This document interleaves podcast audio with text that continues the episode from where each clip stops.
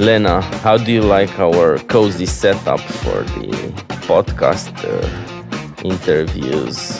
Do you feel comfortable? I do. It was a high chair and very short, but it was okay. I got up. Okay, so welcome everybody. We are live at Romanian Testing Conference 2023. It's SHIFT Happens Podcast, first season, and we are here with Lena Nyström. Welcome. Thank you. Lena, let's start with an introduction. If you can do it yourself, just introduce briefly, and maybe if you want to emphasize on the impact you think you have on the IT and testing industry. Yes, so who am I? I mean, what I do in my day job is I'm an engineering manager at a Nordic, pan-Nordic bank based in Stockholm. And then to get my kick of the theater side of me, I'm also a keynote speaker, workshop facilitator, so I get to travel the world and do fun stuff like this. I am also an author. I'm a mentor, mentoring potential new public speakers. So I guess, hopefully, the people who read my book, those are the people I impact and the people I mentor. Otherwise, I assume the people I manage day to day, maybe I impact them a bit, but it's not like I'm changing the world or the IT industry. Maybe nudging a few people more. I'm sure you do. This is just great. What I want to ask you now is how you decided to choose Romanian Testing Conference this year. I know you've been a speaker before, right? And now you are the chairperson of Romanian Testing Conference for Enabling Change Team. What made you choose us this year, and how do you feel it has an impact on your personal growth to do this? I mean, I guess they chose me since they asked me to be a chair, and I was happy to get back here. I was gonna be a speaker, a keynote speaker last year, but got COVID, so I was really sad about that. And then they called me and they asked me if I wanted to be the program chair this year, and I was like, yes, please. So enabling change was my idea. It was the topic that I chose.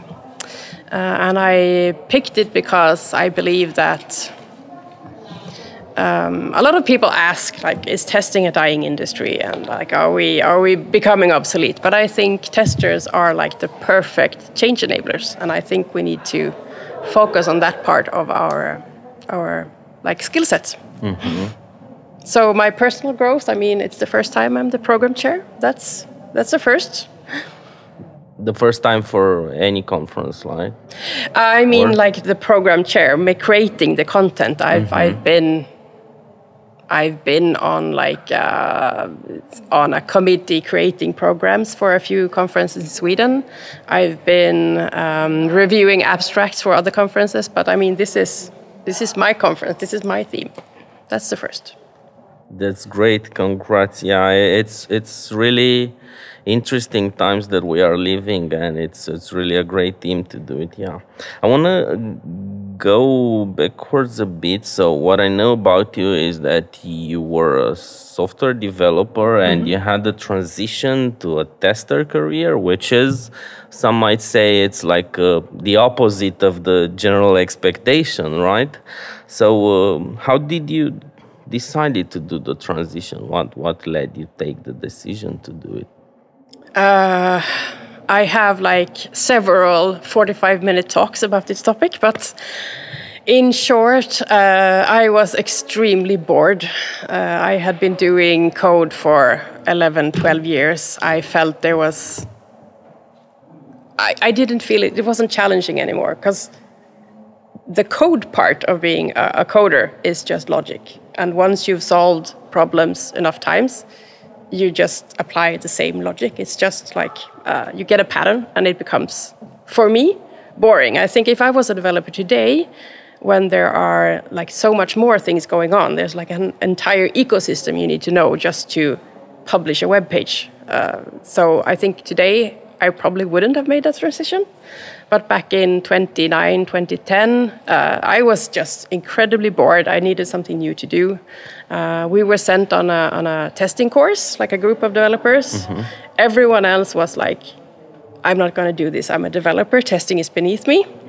And I came out of this course and I ran to my boss and I was like, this is what I want to do with my life. This is like intellectually challenging in a way that code never was. Don't get me wrong, but I really hate this approach among my fellow developers. I'm a developer, but every time I see one that say testing is beneath me, yeah. Testing should be part of your nature and your mindset. It's not one without the other. Yeah, this is really interesting inspiration for our tester viewers. And actually, it's the second time we are discussing about a developer that got bored and switched it to testing career. So hopefully some others will get inspired and understand they are equally important yeah. in what software engineering is. Okay, so what else we know about you? We know that you have a passion for writing, right? You just mentioned that you yep. are an author. How did you discover this passion? How did you decide to do it? And do you feel there's a fight there, the tester Lena versus the author Lena, or do they blend together and they help you become a better professional? Ooh, big question. If we start from the beginning, I've always loved writing. I was one of those kids who I loved when we got like assignments to write essays or mm-hmm. like book reviews or whatever it is. As long as it was writing, I loved it. And I had teachers who really encouraged it and really saw that part of me. So my writing aspiration started in like 8th grade. With a teacher who said, one day I want to see your name on a book. So I dedicated my book to her and I sent her the first copy and I was like, I'm sorry, it's like a testing book. It's not like the literary story you wanted me to write, but it's a book at least. Yeah. Yes. And it's my name on it. Yeah. Yes, exactly. So how did I decide to do it? Well, it started with, I was doing a workshop with Lisa Crispin, who is like one of my idols in the testing industry. I wrote a bunch of books with Janet Gregory. So I was doing a workshop with her. We were going to do, we wanted to do something with risk, because mm-hmm. Risk is something that I'm very passionate about. And we wanted to do something with heuristics, because we were like, heuristics is something we talk about a lot in testing, but no one can really explain what it is. So we're like, we want to do something with this. And then I want to make a game. And she's like, you want to what? And I'm like, I want to make a game. So I made a card deck with 30 cards that are related to testing, risk, and heuristics. So then I had like my 30 chapters of my book. Yeah. Because when we did the workshop, I realized that I kept getting the same questions over and over again, like, what does this card mean? What could you give me examples? And I kept telling the same stories. And then I was like, but this is my book. The stories about these cards and what they mean to me, that's my book. And then I just had to write it. And then do I feel like this conflicts with my work? Not at all, because I think writing and public speaking and doing workshops, they are all about communication. It's like, how do I communicate a message in a good way? Which is basically amazing when you want to be a good tester and influence people. You need to tell stories. You need to be able to communicate a message.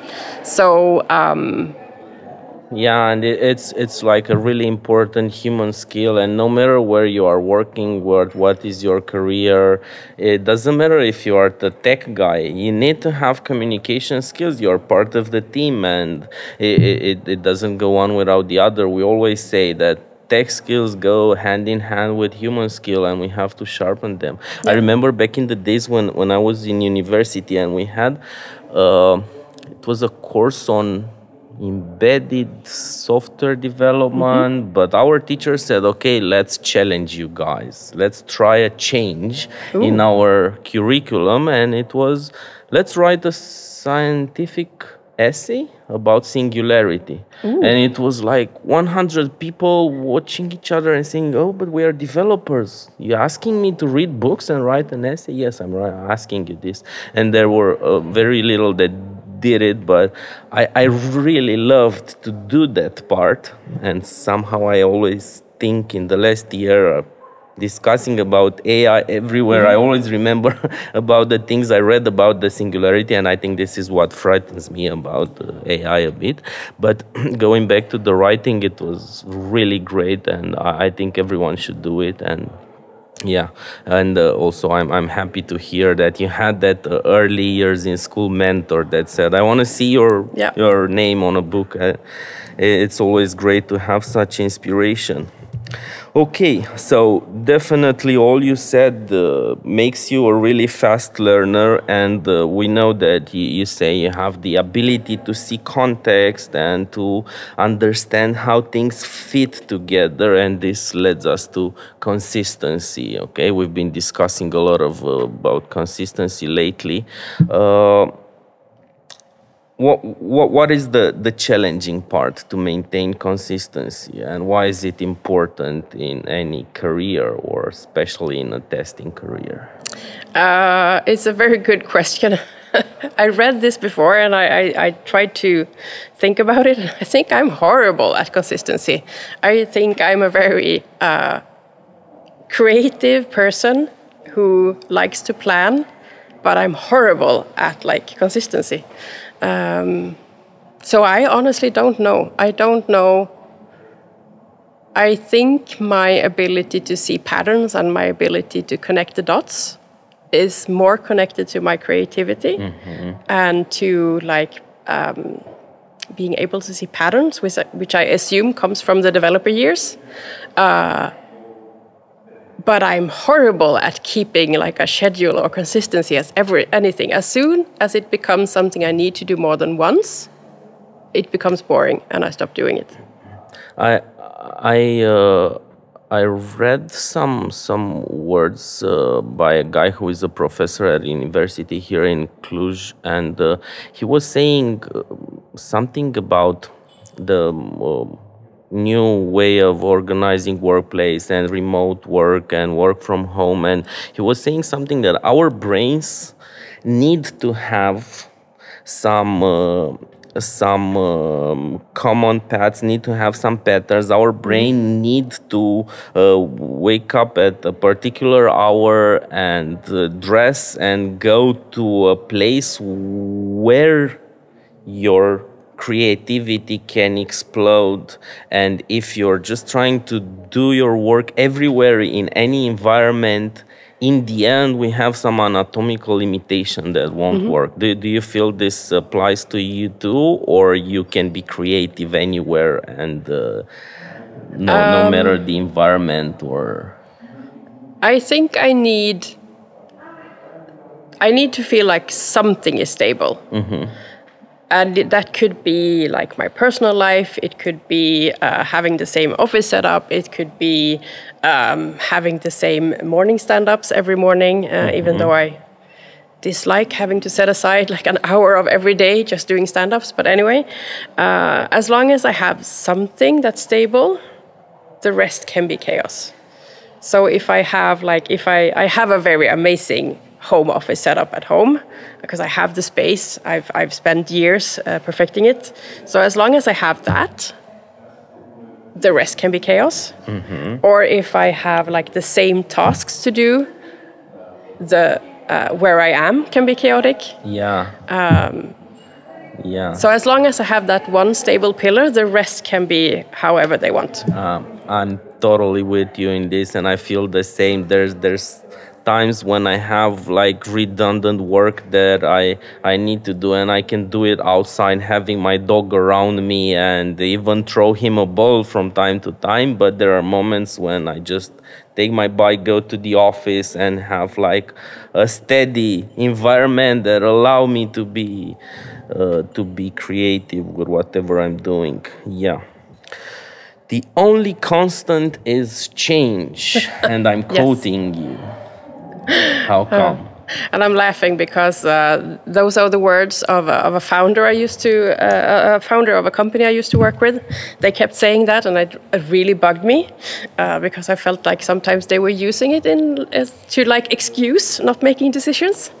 But I mean, in a way, it's also true because we never know what's going to happen, but we know today is not going to be the same as yesterday, and tomorrow is most definitely not going to be the same as today, because things are changing all the time. If it didn't change, we wouldn't be humans, I think. You've already inspired others here at RTC. I've already heard others saying, my constant is change, so there are people that are totally with you on this, but how can we navigate through this challenging and uncertain? Is there anything that Lena is doing particularly to navigate through this challenging and uncertain days we are living? I mean, I think for me it was just accepting that it will change. And I mean, Mm-hmm. As I mentioned, I got bored after doing coding for so long. I tend to get bored with stability.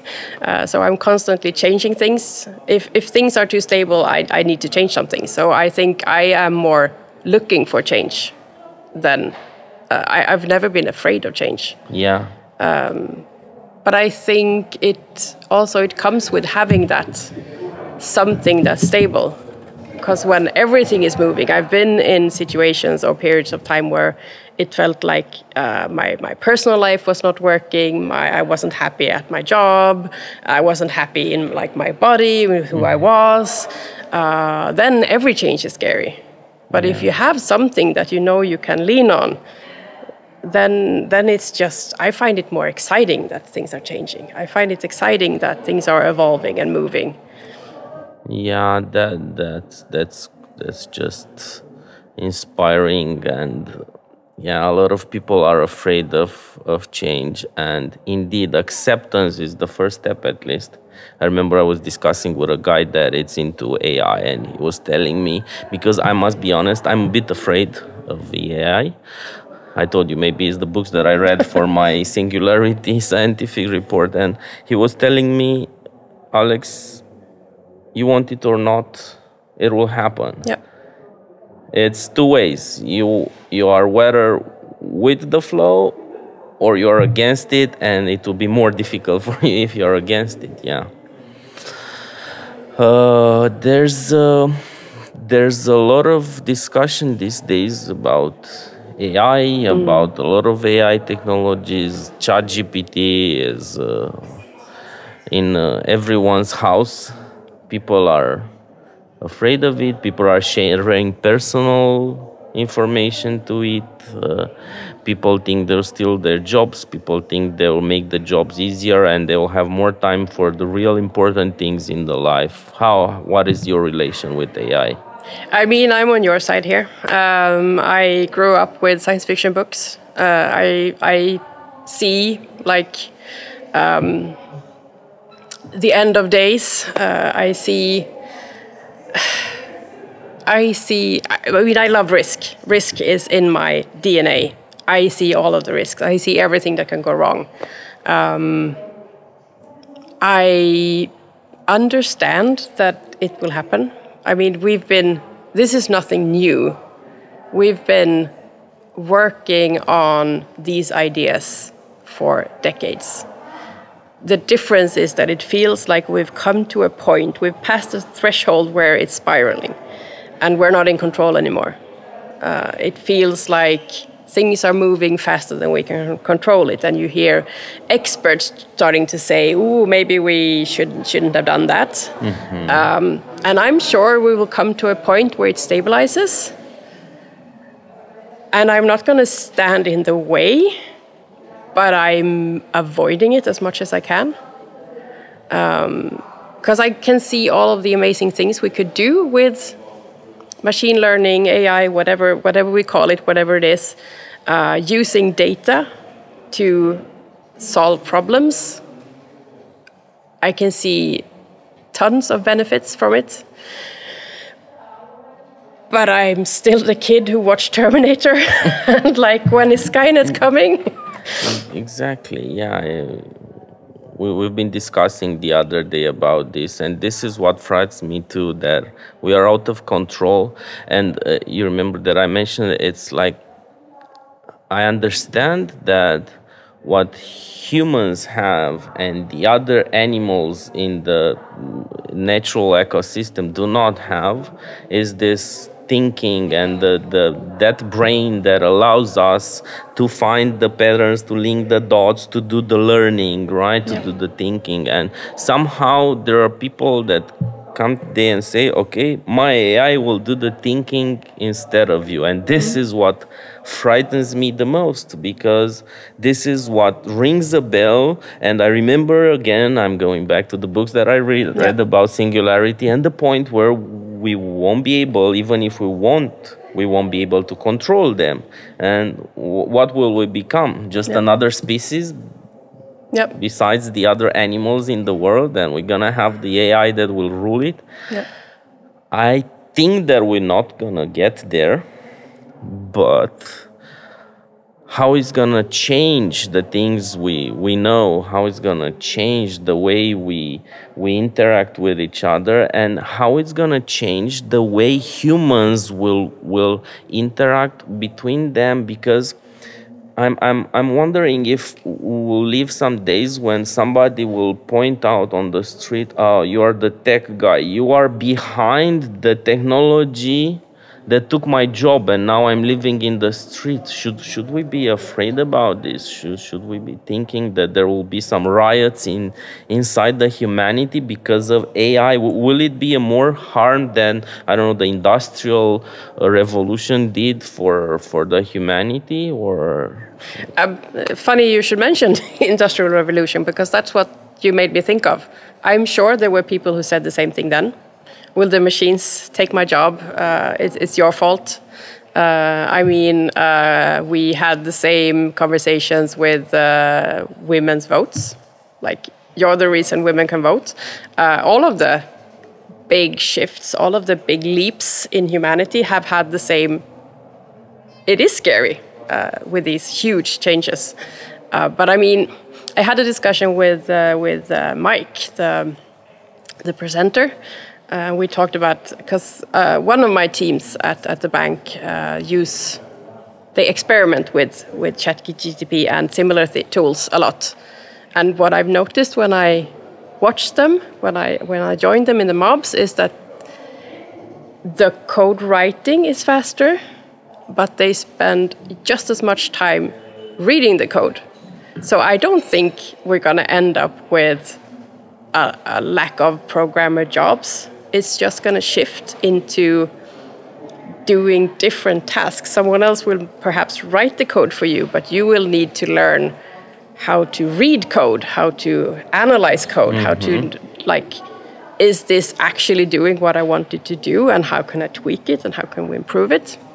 They're probably getting better code out of it, and they are becoming better system developers by using it, but they're not producing more code faster. They are just using the time for other things. And in order to be prepared, we just have to understand that it won't gonna be like I'm writing some code or I'm testing some application using some tools, and it's like a repetitive task that I'm doing without understanding what's behind the scenes, because unfortunately I've been seeing this a lot, especially among the young ones, I think, that they don't try to get under the surfaces anymore. Mm-hmm. And I think this is something that will help you once the AI will be commonly used in the IT industry.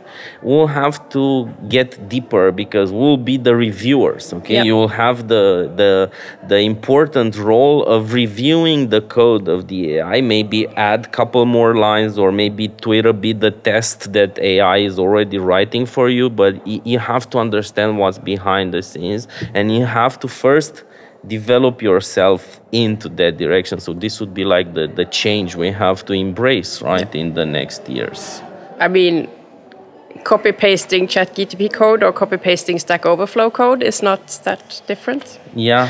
I mean, back in my days, we wrote the code ourselves, but... Yeah, but nowadays companies want it faster, cheaper, and with better quality, right? How are the testers seen these days? I mean, I remember there were days, just like you mentioned, developers saying this is, I mean, I'm better than doing the testing.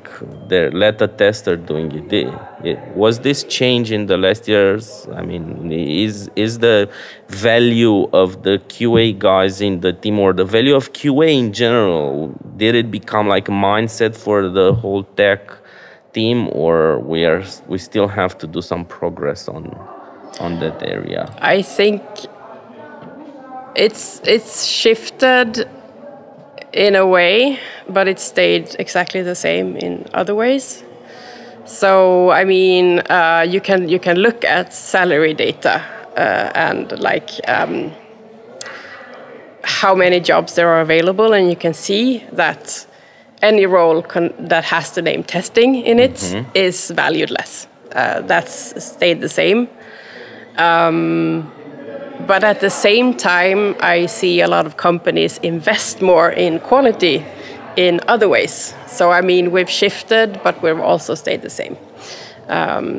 So, for example, the team that I'm working with now spend a lot of time on testing, but they don't have a tester. So the developers... there are still developers out there who think testing is beneath them and they don't do testing, or they see testing as only checking through automation. But there's also, I also see a shift, at least in the people that I've managed nowadays compared to 10 years ago. It is more natural. It is more a part of their job. They spend... for the first time in my life, I had to tell someone, yeah, could we just get this into production, because... it's just going to live for 6 months. You don't have to write those tests, which I thought I would never say, but I did. So I think it is becoming more included in other professions. But I wish more companies saw the true value of like real quality experts, like doing proper testing. That would be lovely, but reality is not there, I think. Yeah, unfortunately. Okay. I want to cover another topic that I've been reading a lot, and I've also been involved with. Basically, I'm more into providing digital solution for customers that aren't digitalized. And I've been read about digital transformation, and there was a report from Google, I think, that said digital transformation meaning has changed, and we started by understanding the functional needs of what digitalizing a company is, and now we are more into aspirational, like customer experience, organizational culture, I don't know, the mindset that the employees have and their productivity, and how digital transformation helps them. How do you see it as an engineering manager in a company, or how do you see this concept? I mean, just as AI, this is something we've been talking about for as long as I've been working. It's just that digital transformation in the 90s meant digitizing pictures, digitizing music, digitizing a lot of things. And then it's something that we've been talking about. Yeah, digital transformation is happening now. But it's been doing that for 20-something years. We just keep applying it to new things. So, I mean, now...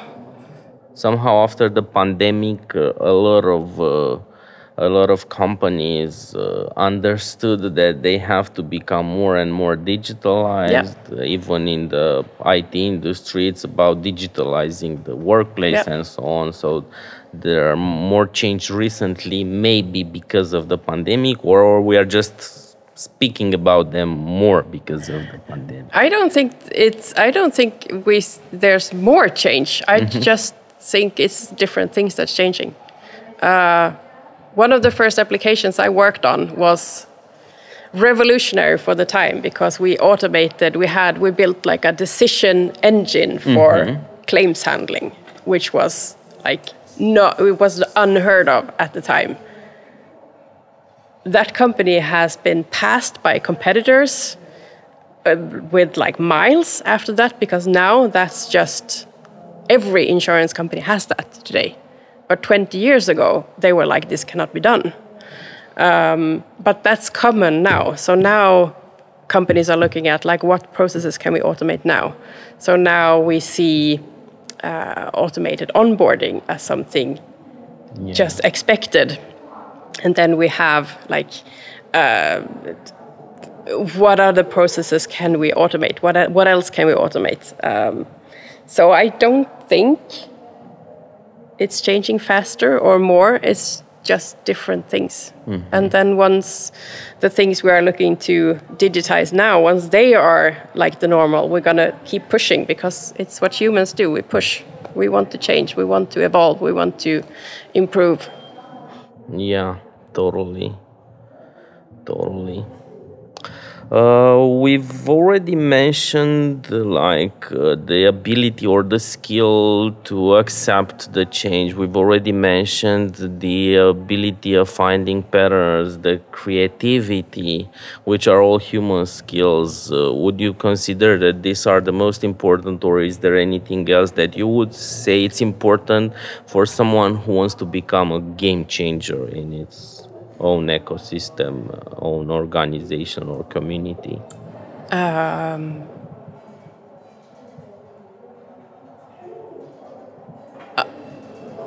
The ability to actually listen to people. Yeah. Because it's hard. Yeah. It's hard, but it's important. Yeah. I think we underestimate how much influence there is in actually trying to understand the people we're talking to, because we are trained to convince and change people's opinions, but the power of trying to like understand your reasoning behind why you think differently than me, that's like once you start doing that, like asking, could you please, like, I would have thought B when you say A. Yeah. Could you explain why? I don't know if it was the school or my friends around, but somehow I got trained since the early years to listen in order to find a solution and respond. But it's my wife that it's a mentor in the last years that has keep telling me, I'm not telling you this, so you find an answer for me. I'm just telling you just to listen and try to understand. And I it's difficult, but I try to become better on it, and everybody should do the same. And it's important in the personal life, it's important in the professional life, everywhere. Yep. Yeah, thank you for sharing this. It's really an important thing. Yeah. Is there anything else that you want to add, or maybe you have like a closing message as the RTC chairperson for our viewers? Oh, I should have prepared that. No, I mean, thank you for having me on this podcast. It's been lovely. I mean, I'm a very self-centered person. I love talking about myself. It's my favorite topic. So getting to just talk about me and my worldviews has been amazing. Thank you too.